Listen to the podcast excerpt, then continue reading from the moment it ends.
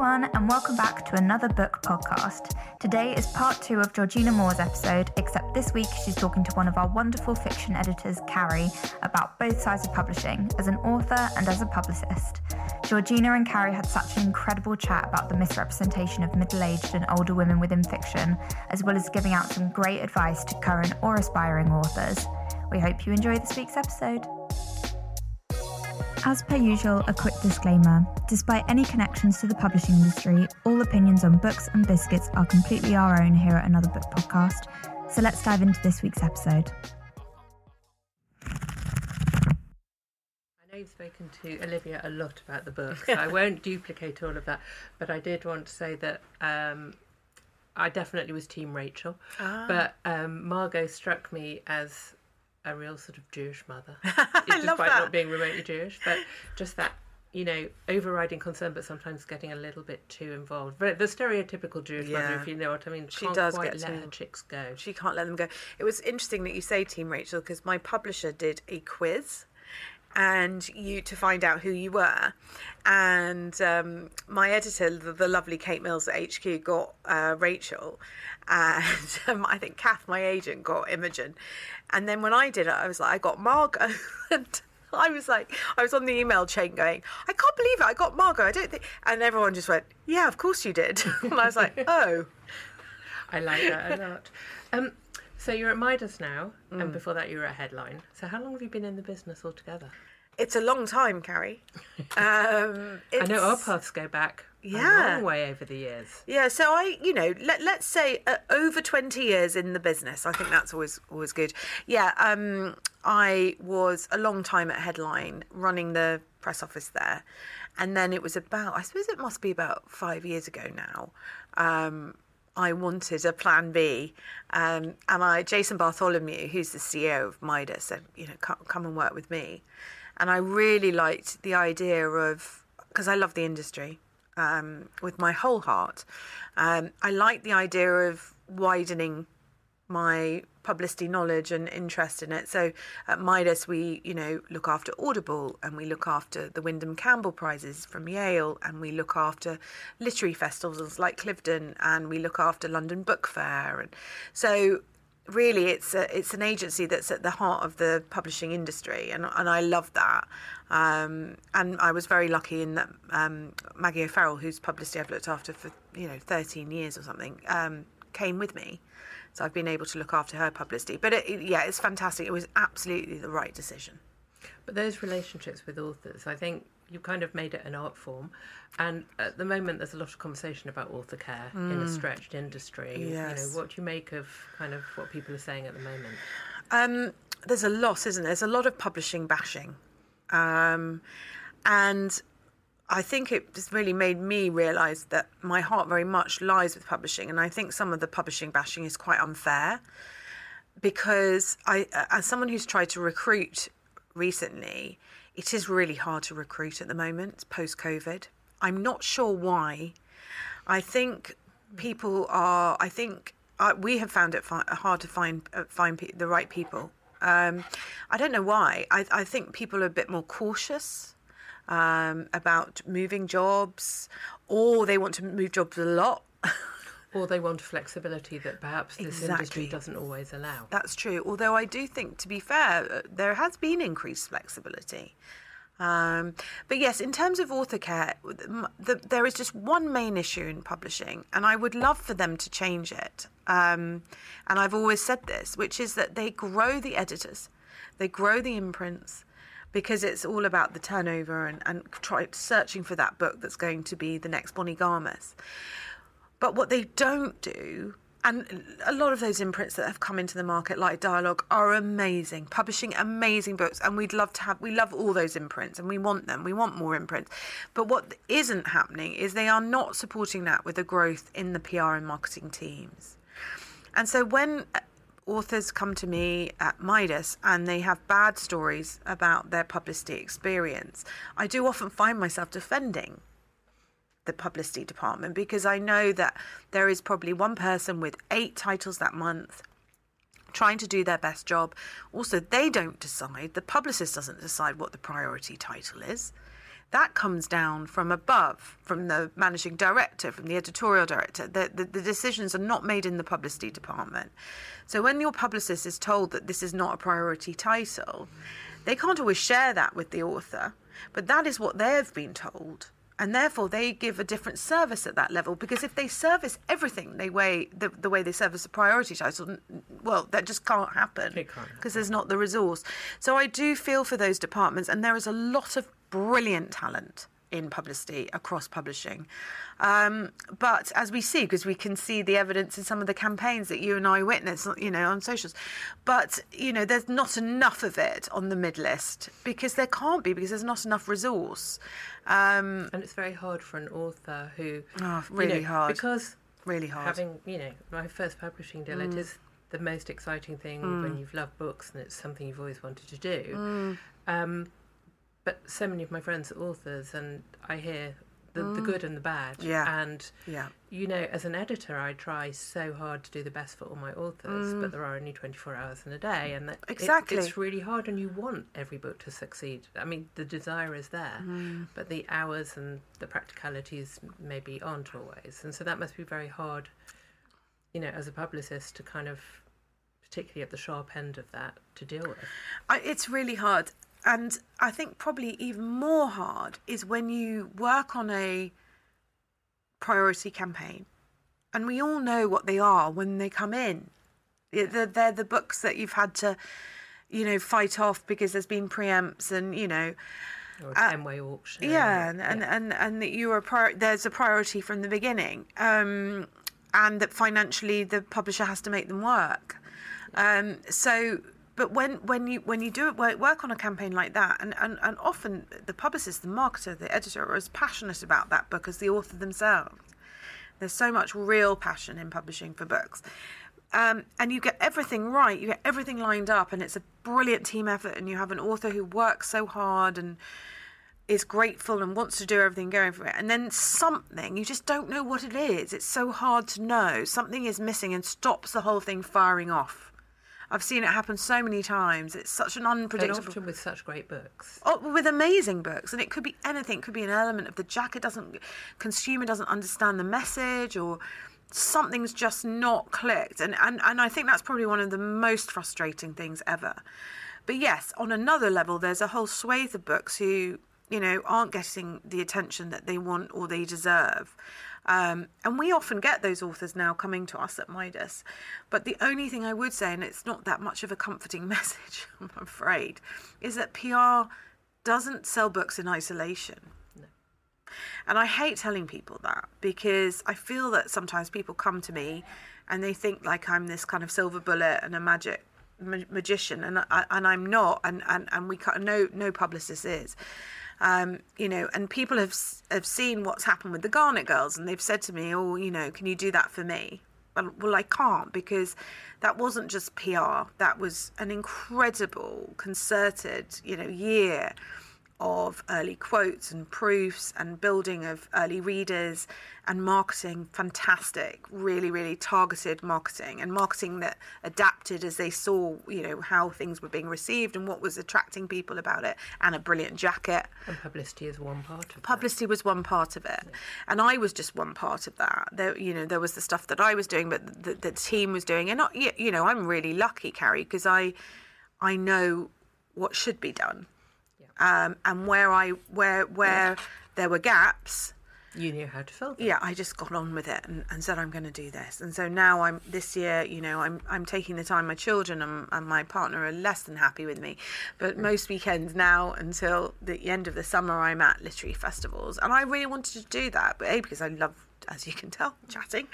and I, but I will sort of go out and meet readers, and I, I know it's important. But I'm lucky; I'm able to do that. You know, I, I have a flexible job. I'm at a stage of I support at home. I, I'm at a stage in my career where I feel secure and know I have value. I, you know, I, I I'm financially you know, stable. I got a good book deal. Um, so I'm well aware that the stuff I can do, not everyone can do, and I realise that I'm in a very very privileged position, um, and people can listen to me and say, "Well, it's all right for her to say she did all the hard work, but she's able to do the hard work." Yeah. And I get that. And also, there are people who don't want to talk or don't want to talk about themselves or don't want, you know, who find it hard. So I do really, really feel um, for authors. But to go back to my point about publicity, it's it doesn't work in isolation. But what you can do, and I try to be really, really honest when people come to Midas about what we can do. What you can do is help your profile. You can grow your social media. You can engage with other authors who will become invaluable to you for quotes or panel events or inviting you to festivals. You know, Cari, better than anyone how this works um, in terms of support to other people and then support back to you. Um, you can write articles so that they're on your website, that you've got good social media content. Um, you can do a lot of things that means I, I've had authors come to me and just say, you know, I've got going to have in a year another book that I'm going to be sending out. I've got a bad sales track record on this book. I'm very worried about the position I want to be. I would like you to work with me on how I can, you know, improve my profile, improve my, so that when I go out with my book, I'm in a different position. Yeah. Because, you know, um, authors have always had to do stuff. You know, Yeah. it's not you. You can't sit back and wait for a publisher to do everything. Even if you have that priority to campaign, you need to be active within it. Unless you're Maggie O'Farrell, who's not on social media, mm. but that is very much the exception to the rule. I think that's absolutely right. And my advice on social media is, you know, it is hard.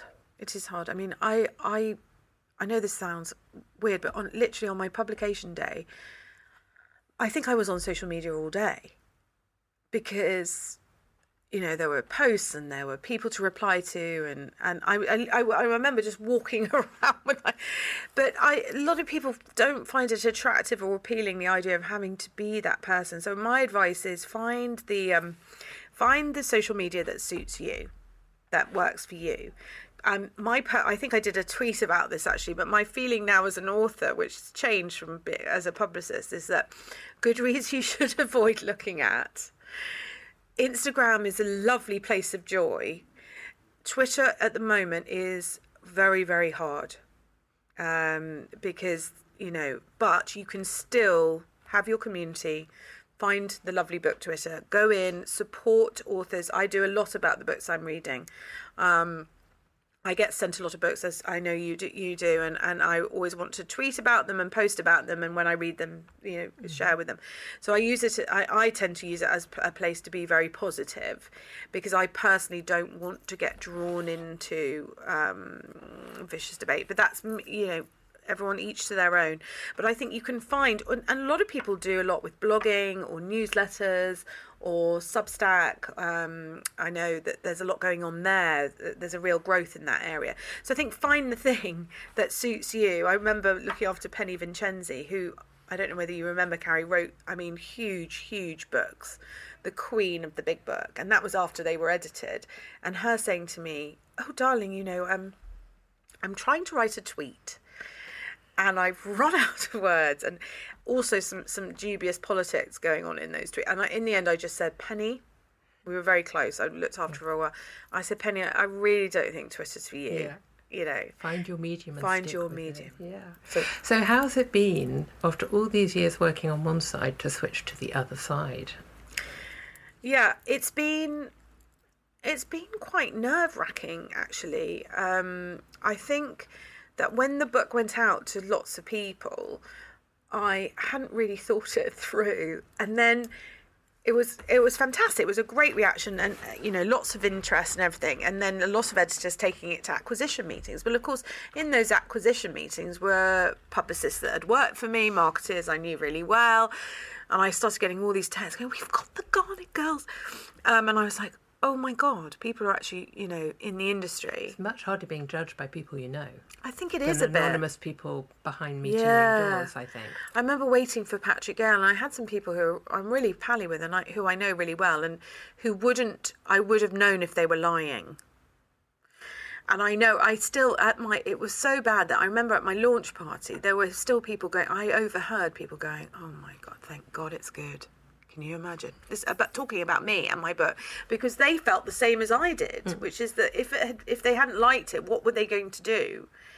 And I hadn't sort of realised that yeah that I would really feel that each time.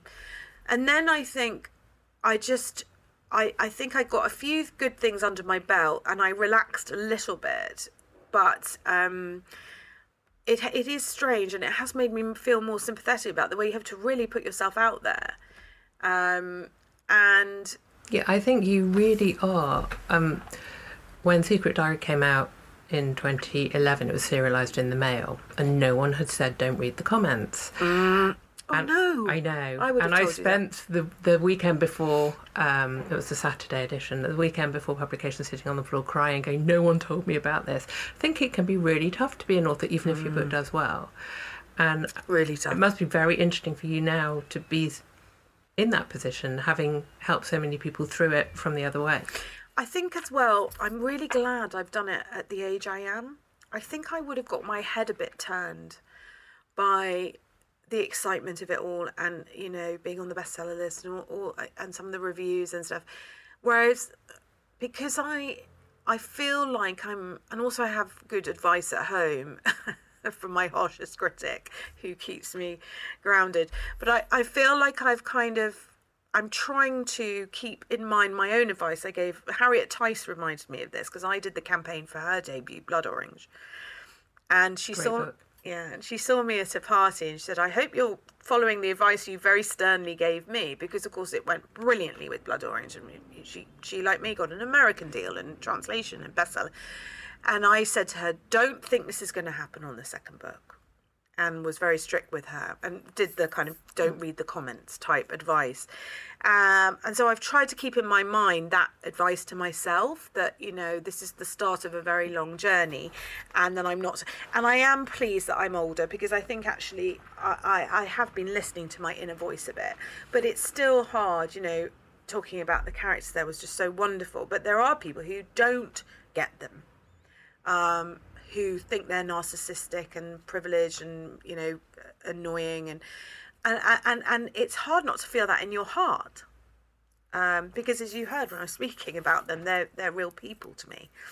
So I still feel that, but my you know I have people advising me and saying, well, if if there are people who love love love them and want to talk to you for hours about them, there's always going to be the opposite. Yeah, no, I mean, Yeah.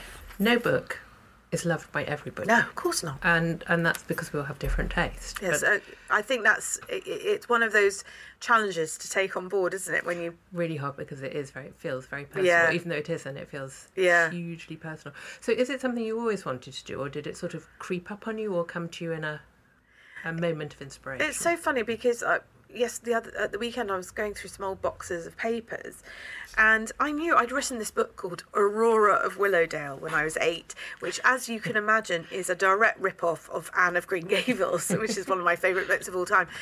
And I thought that was just a period I went through, sort of eight, nine, ten, and you know, I didn't, we didn't have screens then, so and I'm frustrated with my children because it takes them away from reading. I just read the entire time it was my number i did it the whole time.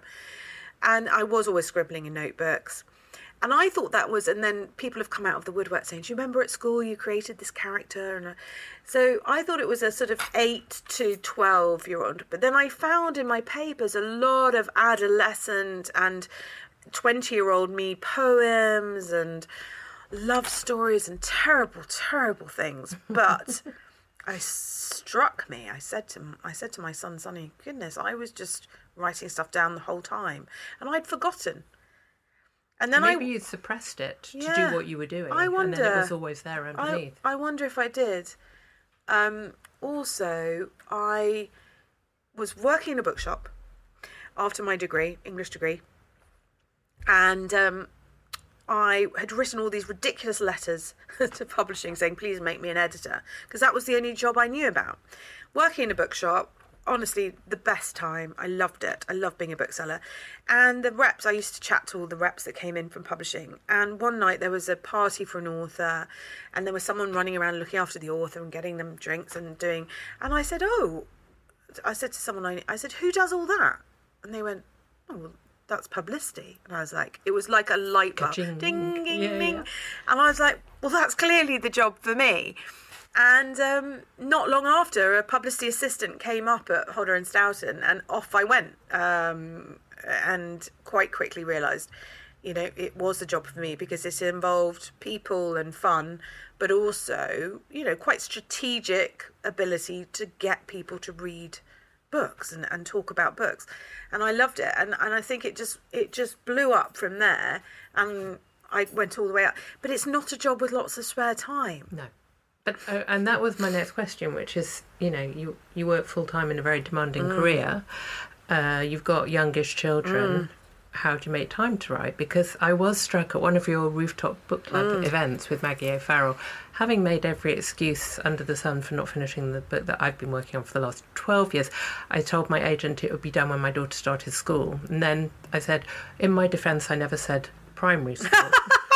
and now oh, we're at the stage of, but in America they call university school. So I, when Maggie O'Farrell talked about how in the two and a half or two mornings a week that her daughter was at nursery, that was when she wrote all these masterpieces. I realised that if there's a will, there's a way. So how do you, in your crazy busy life, Yeah. make that time to write? Um, uh, what I love about Maggie is she always denies that. Um, what, who is it who made the quote about the pram in the hallway? There's a. There's basically. Is it Cyril Connolly? I think. Anyway, someone made a quote about you know women's problem being the pram in the hallway, and Maggie always counters it by saying that actually it was a huge blessing for her because when she came to the table, she knew she had a limited amount of time, so she cut out all the mm, sitting there wondering what she's supposed to be doing and dreaming away and Farting around on yeah, Twitter. and also she doesn't do social media, so she's probably carry saved quite a lot of time. um, but she, but she, you made her very focused, razor sharp, and has changed her writing. I think quite a lot. Um, I wrote the book in lock, Garnet Girls in lockdown. Found that getting up at the beginning of the day because I wasn't going out, wasn't doing, was fantastic, and actually that still remains my sharpest time. So I can write quite fast and sharply in the morning. Um, but it's become more difficult now because I am going back out and to the you know, women's prize part, and that, you know all these events are back, and I'm not very good at going home to bed early. Um, so I don't know. At the moment, I've got a draft of my second book, so that's good. And I'm doing the hard bit, which is working on. I've got some brilliant notes from Kate and some character stuff I need to do. Um, and I ju- I've got Betsy the boat, which is a huge thing because the children cannot be bothered to come down, down the stairs, out through the back door onto the terrace, climb onto Betsy, and come and get me. So they send me texts, which I can ignore or say I'm coming in, you know. So and so that is good. I just at the moment I'm trying to squeeze in. I've taken a day from my desk. I said to Jason, I need a day, and that's made me feel take it more seriously. But what of course has happened, as you know, I that day recently has been writing articles for the Americans. You know, all the admin, invoicing people for pieces I've written. You know, doing updating my So website. all on the back end of the Garnet Girls rather Yeah. than the writing exactly the exactly. And i you know i've i've gone all out for the garnet girls because i know how important it is to make that splash on on the- you know so that you can build on it. Of course. um but yeah the next one needs its attention. But yeah i feel I f- i'm feeling okay about it. I tell you why. Because if i go a couple of days and i haven't written i don't feel great. Yeah, so it's cathartic. Yeah i really miss it That's really good. And I think it struck me for the first time that it's something just for me. I know now I'm sharing it with readers and stuff, but whereas a lot of what else I've been doing has been doing stuff for other people. Um, and now it's become a balance that I feel like I need, if that makes sense. And it also shows the stories there waiting to come Oh out, god, yeah. I mean, the. I'm in that. Does, does does this happen to you? So I've got. I love my characters in book two. I really love them, and for me, I, as discussed, it's all about the characters. But I've had my idea for book three, title and setting and everything, and it is calling to me so strongly. Um, but I'm not allowing myself because I, you know, I, But write down those things that are Yeah, calling yeah. to you because I, I find when I'm swimming or walking, Yeah, yeah. ideas come to me and I think, of course, I'll never forget them, and of course, I do forget them instantly. oh, so swimming's annoying because you can't just No. you can't just whip out your phone and I write a voice note. We'd be on Dragon's Den finding something for swimming Yeah, writers yeah. with inspiration. That's a like great idea. Waterproof dictaphone. I don't know. Yeah, waterproof dictaphone. Yes, no, you're right. I need to. Um, I need to. But I'm finding it's because this this this this second draft is you know it's it's that hard work. You've got it down, but but the core of the the outline story is. But yeah, no, the stories are the stories are definitely there. Um, That's great. so yes, and and um, I'm lucky with my publisher in that they, you know, they they want to keep because the Garnet Girls selling well in hardback still. They want to keep it going all year, which is great. So it gives me so the paperback won't be till next year. So it gives me some time. Excellent. Um, and one last thing, um, as you know, the representation of Mm. older women in fiction is something that I um, feel very strongly about. Me too. And. I still think that, you know, our lives have changed, and yet fiction's been a little slow to catch up on the realities, and Mm. there's still a lot of stereotypes and cliches. And that's why I love Margot because she's out there having that life. There's, Mm. really you know, is. None of her. I'm going to sit in a corner and knit. And if you want to sit in a corner and knit at oh, any age, that's obviously a great thing. Have you heard what I, a couple of events I've said really ill-advisedly? She's not sitting in a corner wearing a cardigan. Yeah. No. Well, um, See- as one who's what I mean? sitting in a corner That's wearing a cardigan, but and I was like, cardigans are back. Someone said to me, you can't say that anymore about cardigans. I love And- cardigans. And also, someone said you can't say that about knitting either. no, and and and actually knitting is quite a cool thing to do. now. Yeah. But I'm using that Yeah, as an example because we've all seen it. You know. Yeah, yeah, yeah. The woman who can only post on social media when the young lad from next door comes to help her, or women over fifty who don't have sex anymore. All of Hmm. these things, and she isn't like that at all. So was that something really important to you to Yes, that was that was the whole the whole thing. I mean, I've just written a, a piece about this actually for for the US publication. My and I, it made me realise that.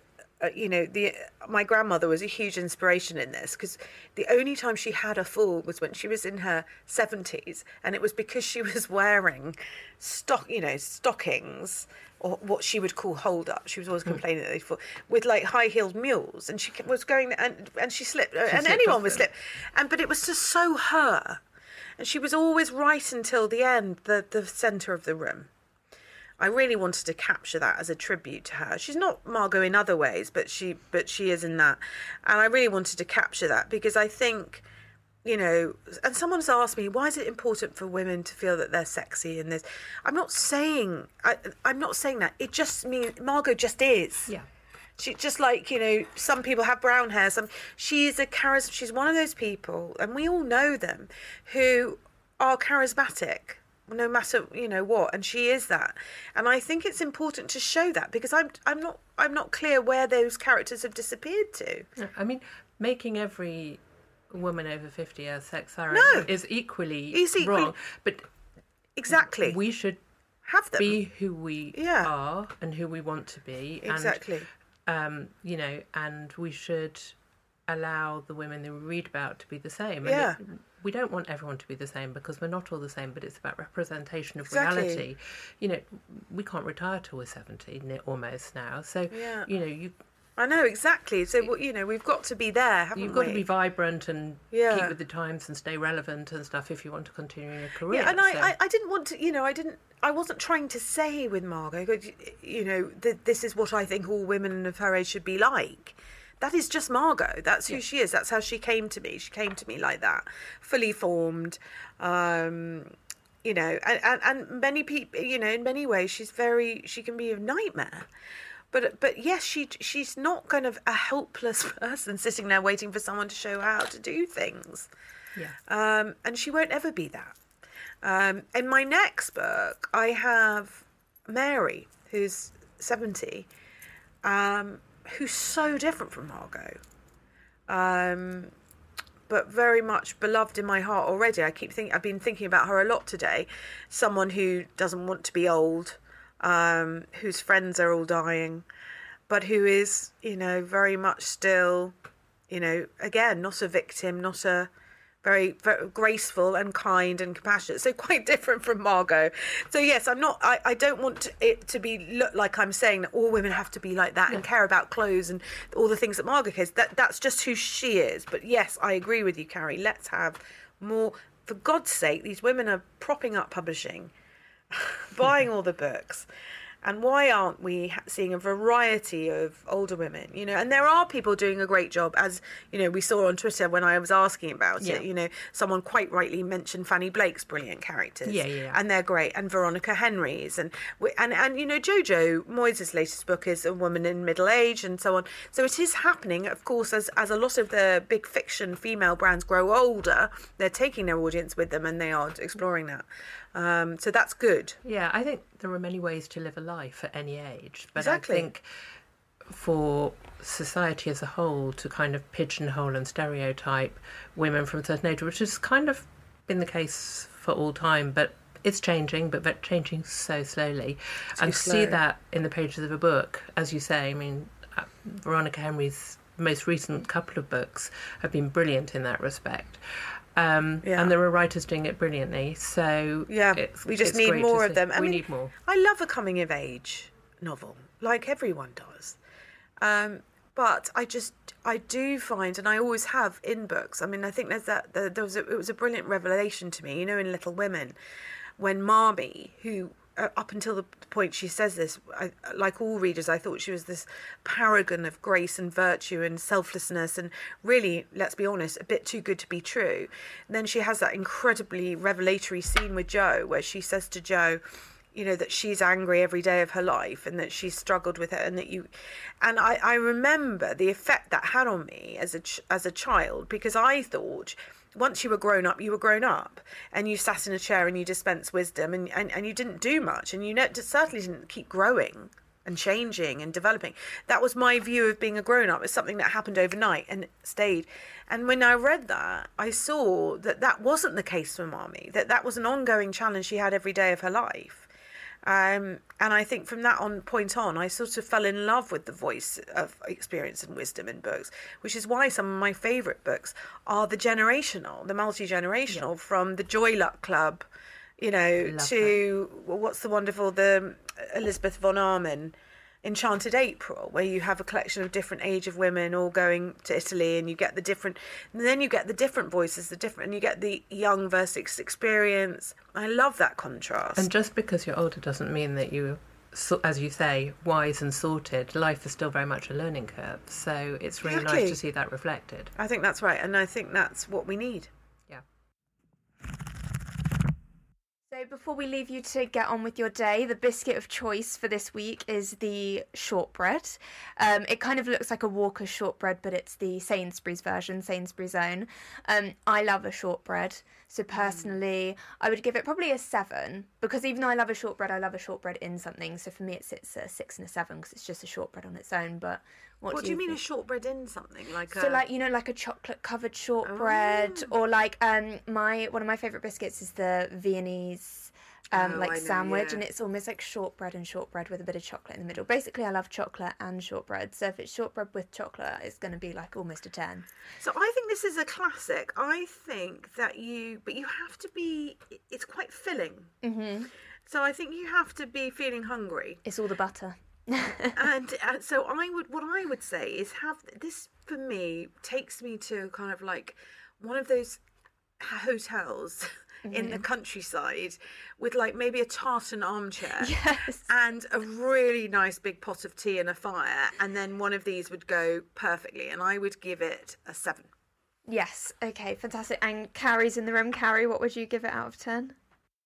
Yeah. Okay. So we've got we've got three sevens for Mm. the shortbread. That's pretty unanimous. But yes, I always think of the Walkers because the Walkers have the tartan Yeah, yeah, that's uh, right. cover on them. So I always think of like yeah, the big tartan chair, or even like you know the Scottish countryside or something. You know, with a Mm. yeah, with a nice nice to be tea. there. Yeah, wouldn't it? Well, thank you so much for coming in Thank you for having it's me. been so amazing listening to you talk about your book, and congratulations as well. thank you And that's all for this week. We can't thank Georgina enough for coming onto the podcast. We absolutely loved having her in the office to talk about biscuits, books, and the wonderful Garnett Girls. We're already so looking forward to Georgina's next book, and we'll keep you all updated when we know more. Thank you all for listening, and as always, if you share our episodes on social media, don't forget to tag us at legend underscore times on Instagram and at legend underscore times underscore on Twitter. We absolutely love to see it. Tune in again next week to listen to the wonderful, the fantastic, the magnificent Holly Ringland talk all about her wonderful new novel coming out on the 6th of July, The Seven Skins of Esther Wilding. Not only is Esther Wilding already a bestseller in Australia, but Holly's first novel, The Lost Flowers of Alice Hart, is now a major Prime TV show featuring Sigourney Weaver, which is coming out this August. I cannot tell you how amazing it is chatting to Holly and to talk to her about her writing, her process, and her novels. She's an absolute joy to listen to. Until then, have a great Monday, everyone.